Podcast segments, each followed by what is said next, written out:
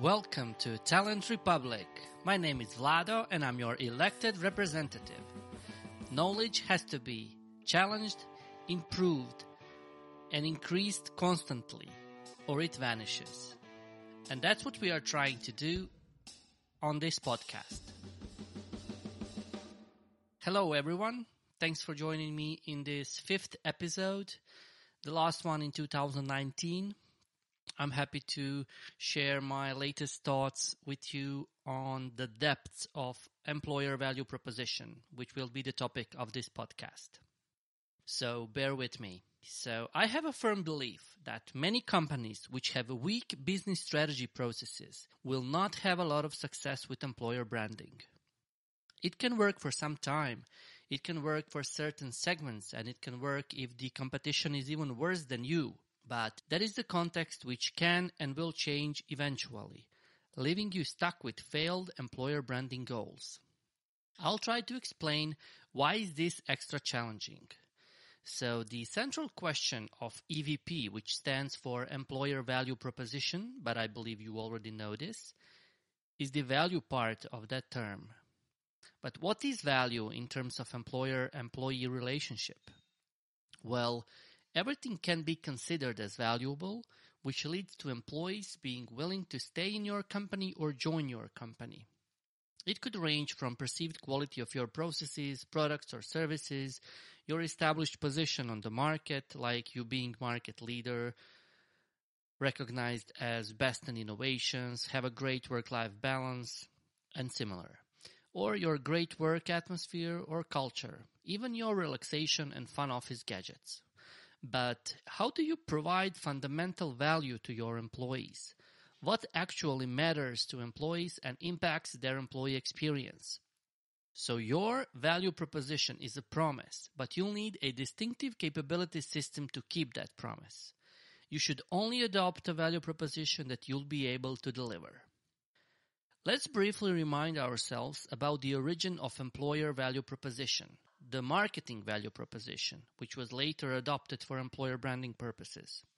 So the product or service value proposition is a statement which aims to address the question, why should someone buy your product or service or do a business with your company? Value is what customers pay for when they buy your product. So value proposition goes deep into the problems you want to solve for customers and what makes your product or service the best option.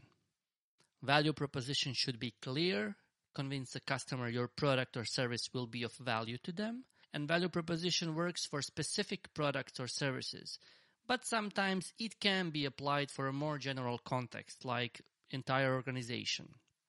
Value proposition should differentiate you from the competition.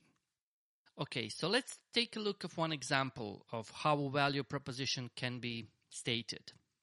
I like the, the, the example of Slack.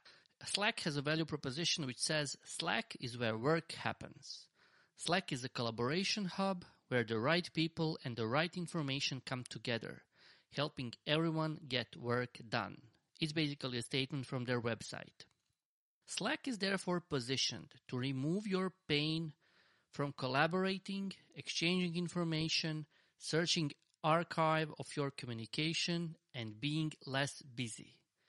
There are many productivity apps, but Slack is positioned as one with the possibility to integrate almost any other tool you are already using, being very simple to use, and having powerful search option as everything is searchable so it's easier to tap into past decisions and company's collective knowledge. What is often overlooked in this value proposition topic is that the products or services can only deliver their value propositions if they have distinctive capability systems in place. This is the cornerstone of successful positioning.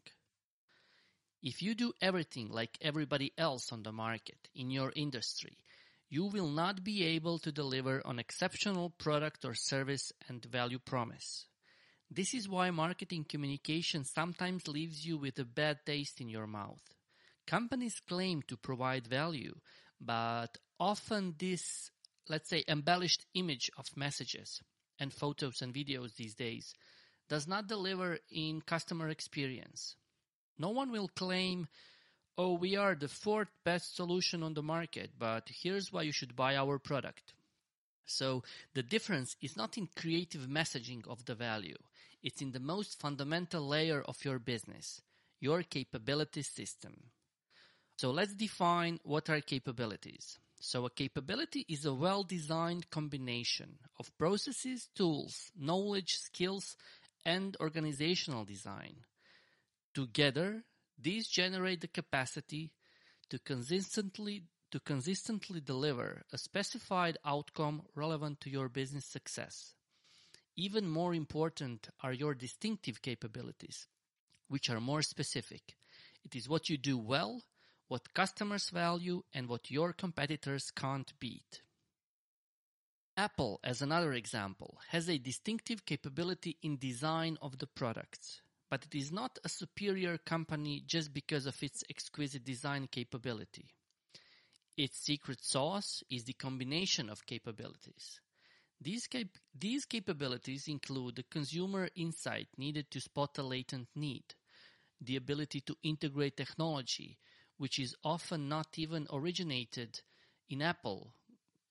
Someone else invented camera on your on, on your mobile phone, but Apple always brings it on another level and improves it their design expertise that makes its user interfaces intuitive, elegant, and easy to use, and its products are packaged and marketed with prestige. They also have a breakthrough innovation track record that extends even to customer support, for example, like their Genius bar in its retail stores. So what's important to remember here? Value proposition should be built on your strengths and this can differentiate your company in your industry. I hope this puts the ideas about differentiation with table tennis, PlayStation and other fun perks where they should be, as nice to have gadgets which have nothing to do with your EVP. So what do we have now with employer branding efforts to develop your employer value proposition? Well, if you read majority of articles and tips on how to do it, not all that glitters is gold, and you might end up without the most important elements of your EVP. So instead of looking to short-term perks and benefits, which majority of employees take for granted and everyone can copy, you should look at your capabilities. Pick the places to compete where there will be no gap between strategy and execution because you already have those capabilities in place. So the EVP you are aiming for should fulfill the following criteria. It should be supported by your strengths and therefore be feasible. It should be different from the value created by your competitors. Other companies could not offer it as well or as completely as you can.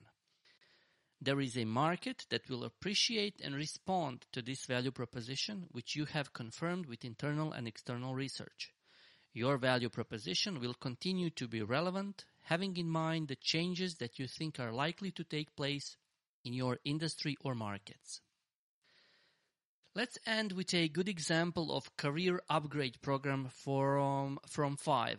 Five is web and app development and growth agency, and this is an interesting approach to attract senior developers. Value proposition of career upgrade program is to make a career switch and learn new technology without losing your seniority.